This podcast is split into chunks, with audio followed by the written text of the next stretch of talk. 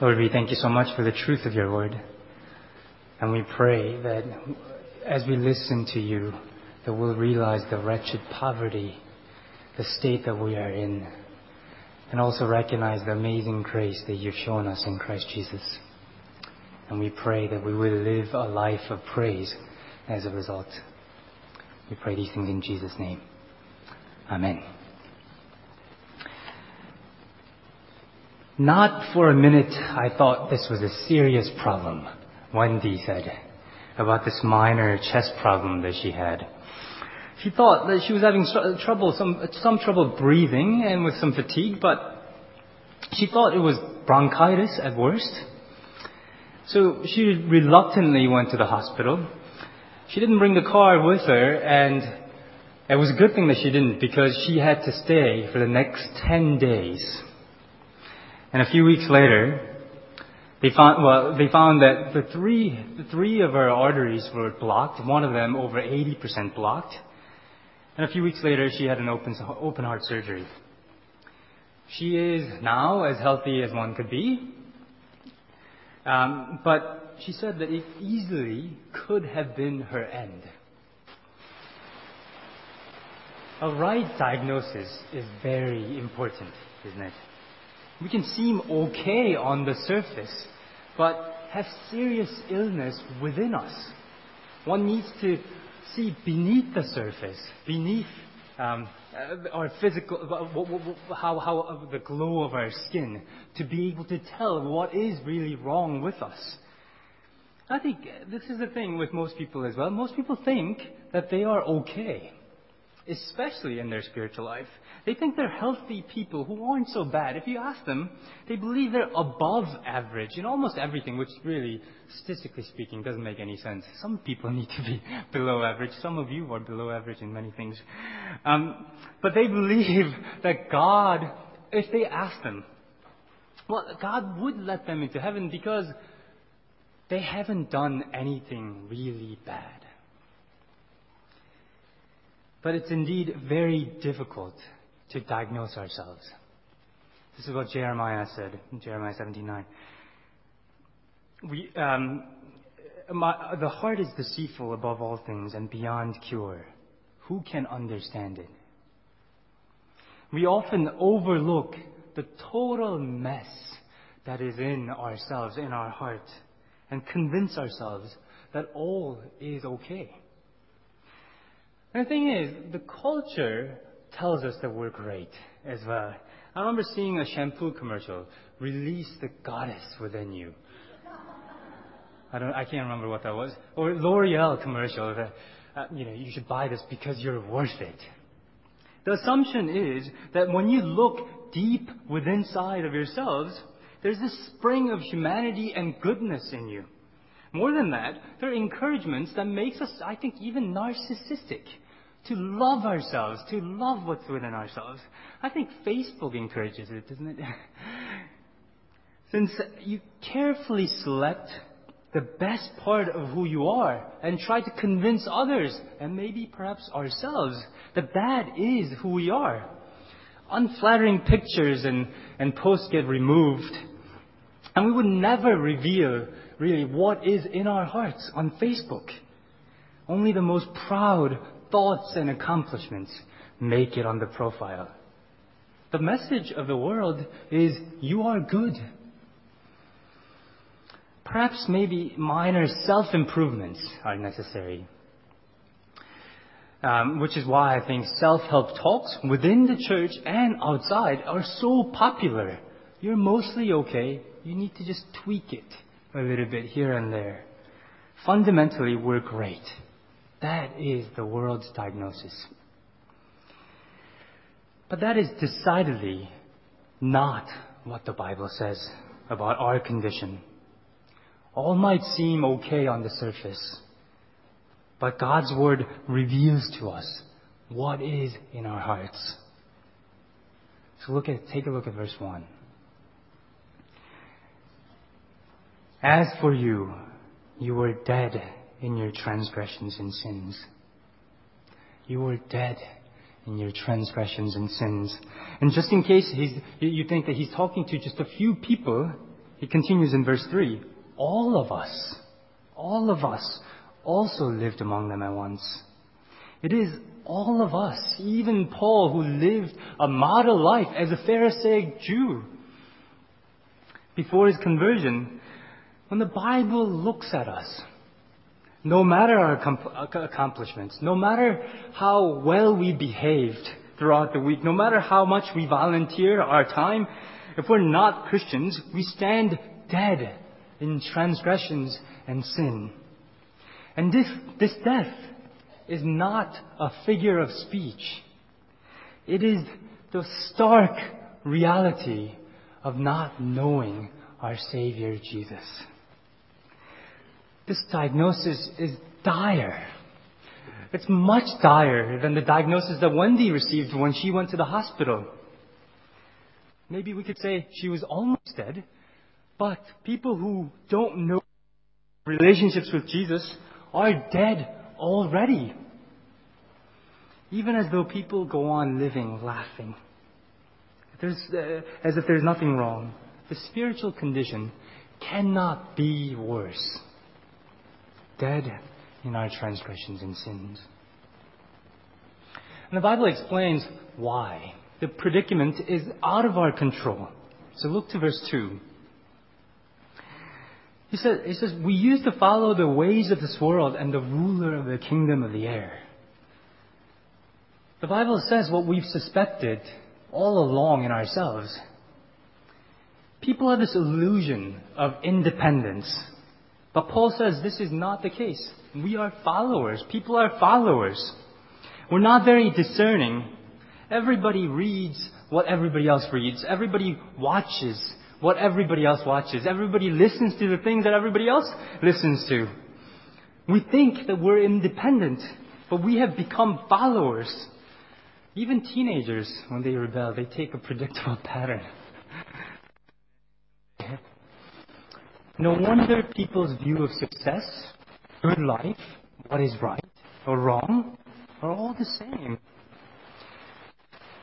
And going along the ways of this world is problematic because the person who rules this world, the, the, the, the ruler of this kingdom temporarily is Satan.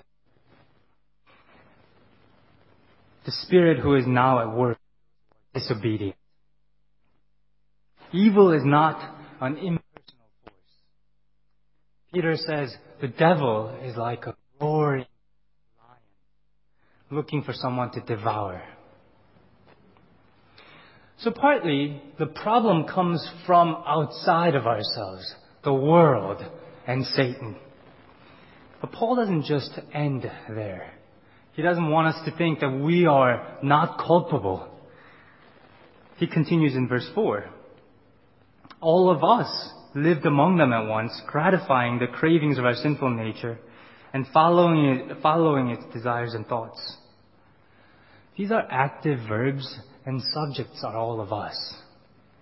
We lived among them, and not just lived among them, but gratified the cravings of our sinful nature and actively following its desires and thoughts.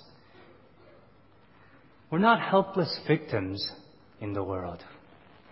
It's true that the world is corrupt. It's true that Satan rules the world, but we are active participants. The problem comes from within as well. We're corrupt, and we want to satisfy the cravings of our hearts. Let me just look at what, what, what Jesus said about this. Mark chapter 7. Turn to Mark chapter 7. Mark chapter 7, verses 21 to 23. Mark chapter 7, verses 21 to 23. This is what Jesus said. For from within, out of men's hearts, come evil thoughts, sexual immorality, theft, murder, adultery, greed, malice, deceit, lewdness, envy, slander, arrogance, and folly. All these evils come from within, inside, and make a man unclean. That is the state of our hearts. And on some level, people know that this isn't the way it should be because we are still created in, in, the image of God. We know that this isn't the way it should be. But on the other hand, we enjoy satisfying the cravings of our hearts because we have become sinful. Reading what the world reads, watching and listening to the things that the, the people listen to and watch, doing the things that the world does, on some level, satisfies us. Because the sinful nature is still part of our nature. It's fallen and it's acquired nature. It's, it's beefed up through our habitual sins and the encouragements of the world. And it has become a part of us. And when we satisfy, we feel guilty and gratified at the same time. And this is not on the level of doing. It's on the level of being. Who we are. We have fallen. We have become corrupt. And the result is bleak. Did you, did you catch this in verse 3, Ephesians 2, 2, verse 3? We have become by nature objects of wrath. More accurately, we have become God's objects of wrath. The church is so used to telling people that God loves them that we forget to tell people that God is actually angry at the world. And make no mistake, God is angry towards the world that rejects Him. The wrath is an accurate description of how God feels toward, uh, towards the world.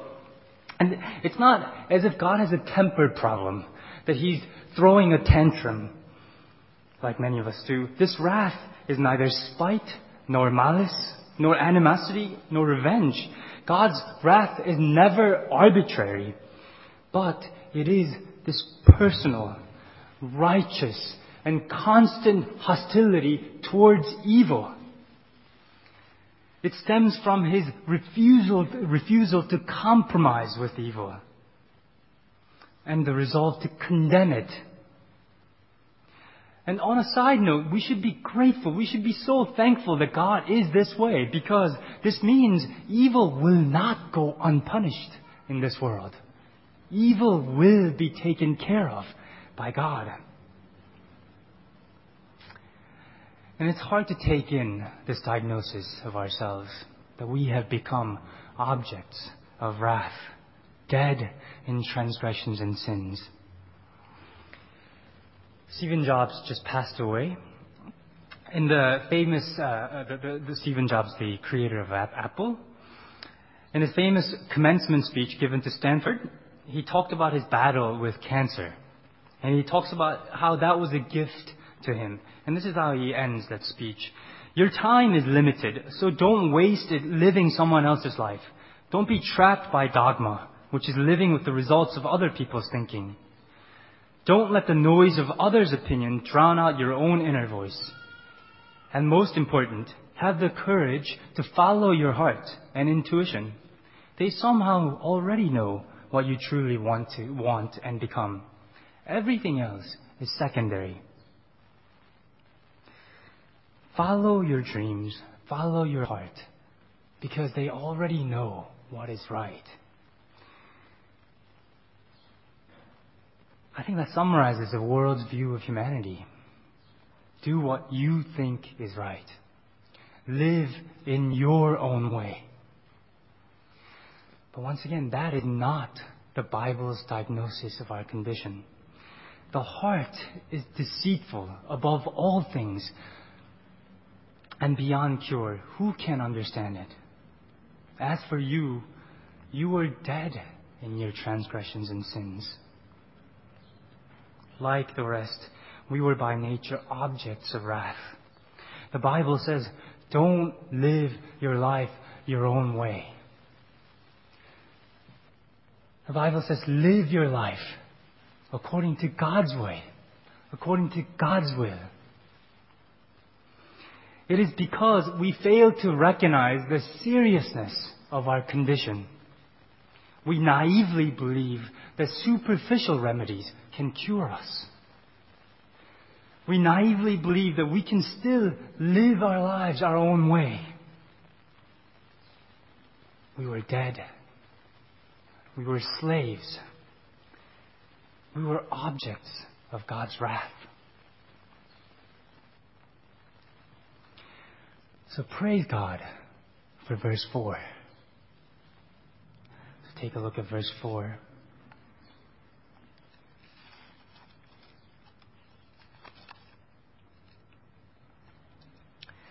But because of his great love for us. But because. The radical disease requires a radical remedy, John Stott said, and the radical remedy has been given. But because. And did you see the word saved at the end of verse 5? But because of God's great love, because of the richness of His mercy, because of His grace, God has saved us. And this salvation is more than forgiveness. It's deliverance from death, slavery, and wrath, described in verses 1 through 3. And this resurrection, it's not resuscitation, but resurrection from the dead. Resuscitation goes back to the way that it was before. Resurrection is new creation. It's creating anew who we are. God has raised us in Christ Jesus in verse 6. It could be described as recreation at the changing of the core of our being. Verse 10 says, we are God's workmanship, created in Christ Jesus. We're newly created in Christ Jesus. And this salvation continues. It's also the vanquishing of the one who holds power over this world. Look at, at 6b, verse, uh, the second half of 6. And he seated us with him in the heavenly realm in Christ Jesus. This seating on the throne as an indication of the victory over evil. Evil is Christ's footstool, and we're seated with him. What is true of Christ is true of us. Hallelujah! The problem that was within the problem that was without. Our evil nature, the evil world, and the one who holds power over this world is, are done away in Christ Jesus. This is the reality for the Christian. Whether you sense it, whether you feel it, whether you um, recognize it or not, this is the reality for you. God raised you. God seated, uh, seated you. God recreated you. And it's unbelievable that God does this.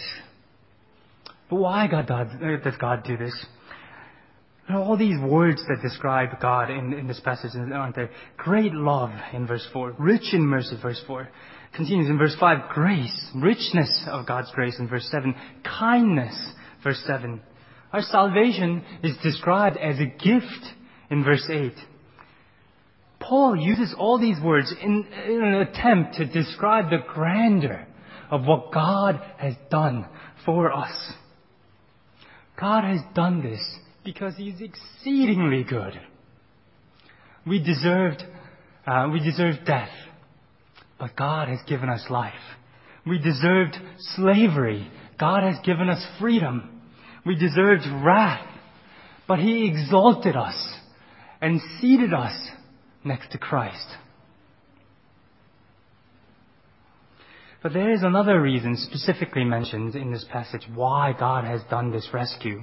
Verse 7, God has done this in order that in the coming ages he might show the incomparable riches of his grace expressed in his kindness to us in Christ Jesus. God has given us mercy, grace, and kindness as a gift so that we might praise His incomparable riches of His grace in Christ Jesus. It was for His own glory. Upon retiring as a principal of Ridley Hall, um, Cambridge, the college unveiled a portrait of Reverend Gibbons, uh, the principal. Reverend Gibbons paid a, print, uh, a, a compliment to the artist by saying, that when people look at this painting in the future, they will not ask, who is this man? But they will ask, who drew this picture? In the same way, we won't be asking when we are in heaven, Who is Peter, James, John, John Stott, or all of you? And all the saints, we will marvel at God, who had rescued each one of them from the bleakness of their condition, from death, slavery, and wrath. We will ask, how glorious God is. God has done this for His glory. And that is why there is no boasting in the Christian faith. God's work of salvation is precisely that. It's God's work of salvation. It's God's rescue. Subject of every sentence between 5 and 10, verses 5 and 10, is God Himself. We have nothing to contribute. God has done all of it.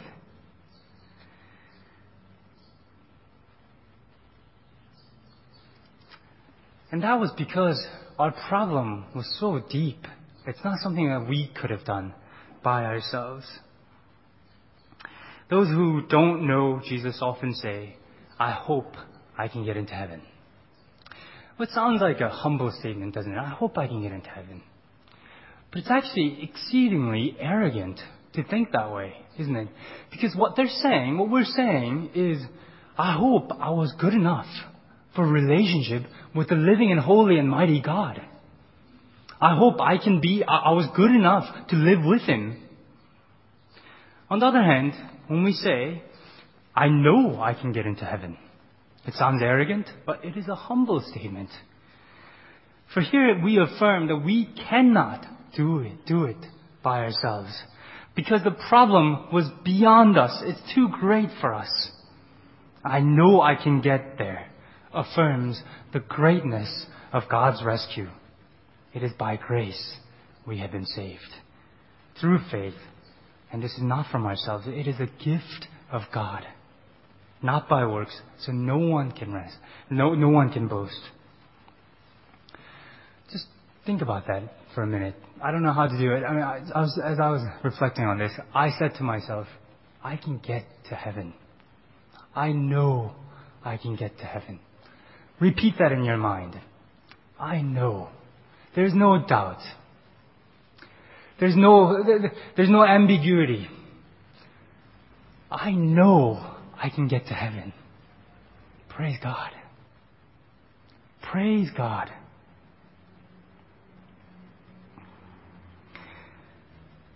So on the one hand, we, we do not believe that humanity is as dead and depraved as St. Paul says. The lives that people live, are they so meaningless? A living death without God in the picture? On the other hand, we also find it so difficult to believe um, that we're actually exalted with Christ in the heavenly realms. Despite what you think, the bleakness of the world out there, a life without Christ, and the glory of life with Christ are both true. And the first application is that we should be struck dumb. We should be in awe as we think about this. I don't know if you uh, know a married couple who just can't seem to believe that they're married to one another. They love one another so much. They think they're just not worthy of one another. At the same time, they just can't believe this other person loves them. I think that's just a bit of the sense that we get in St. Paul. If we truly believe our condition before, and we truly believe how much God has loved us, this should be unbelievable. It should awe us.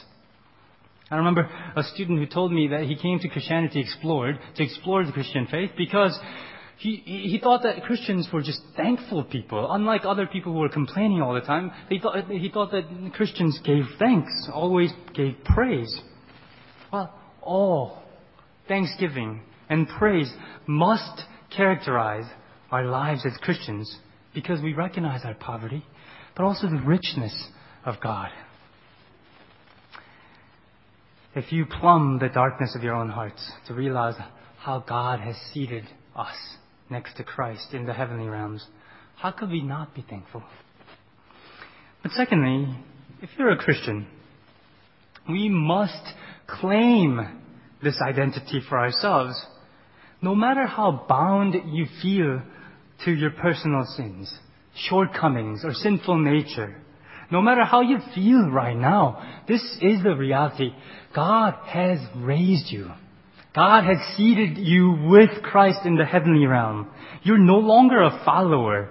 And that's a euphemism, isn't it? You're no longer a slave to your sinful nature or the world or the evil one. You have been raised again. You're freed from the bondage of sin and the, from the influence from the evil one.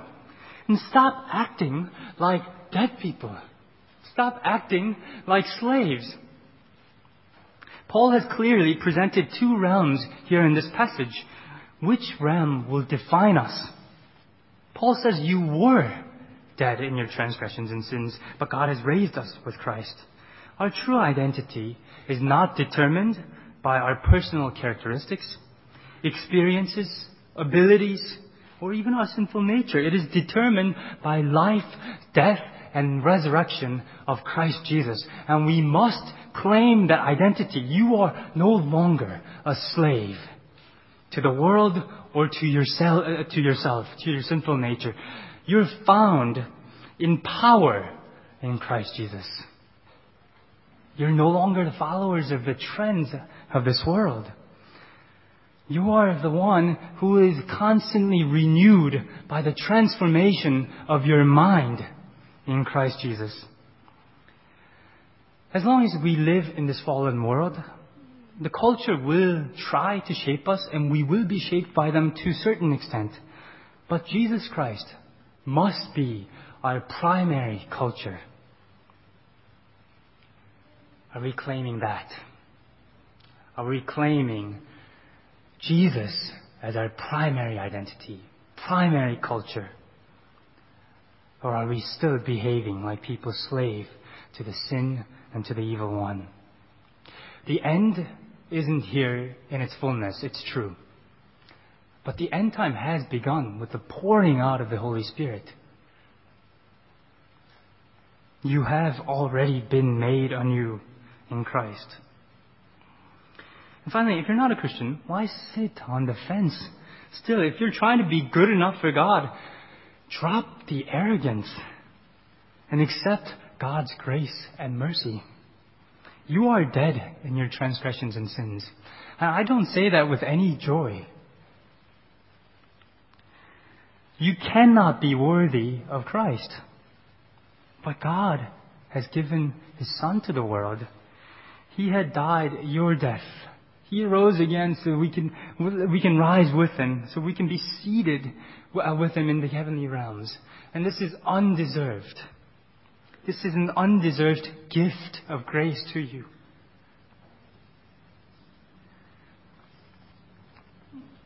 Um, June was my best friend, one of my best friends in, in, in college. Um, he's also a pastor now in California, but I remember being so struck by his testimony, how he became a Christian. And this is how he became a Christian. He said that he went out, uh, he, he was in a retreat in high school. He lived in a very, very wealthy, affluent neighborhood in California. Um, and this, this retreat was filled with them. But he wasn't really sure if he believed everything that he um, was taught in the church. So he was asking God to reveal himself to him when he had this vision. He saw this big auditorium filled with his friends. They were popular, smart kids athletic kids, all were there, but they seemed completely different from themselves. He said that every single one of them seemed emaciated, dry, skeleton. They didn't seem to have any life in them. They were dead people walking around. He awoke from his vision and gave his life to Christ. He believed that he had seen the world through God's eyes. And just as the doctor saw in Wendy's heart, you couldn't see with our naked eyes. June believed that God had given him a glimpse of reality that is much an accurate vision of the reality than the one that meets our eyes. Whether you believe June or not, believe the Bible's diagnosis. As for you, you were dead in transgressions and sins. Like the rest, we were by nature objects of wrath. But because, but because of His great love for us, God made us alive with Christ, even when we were dead in transgressions. It is by grace we have been saved.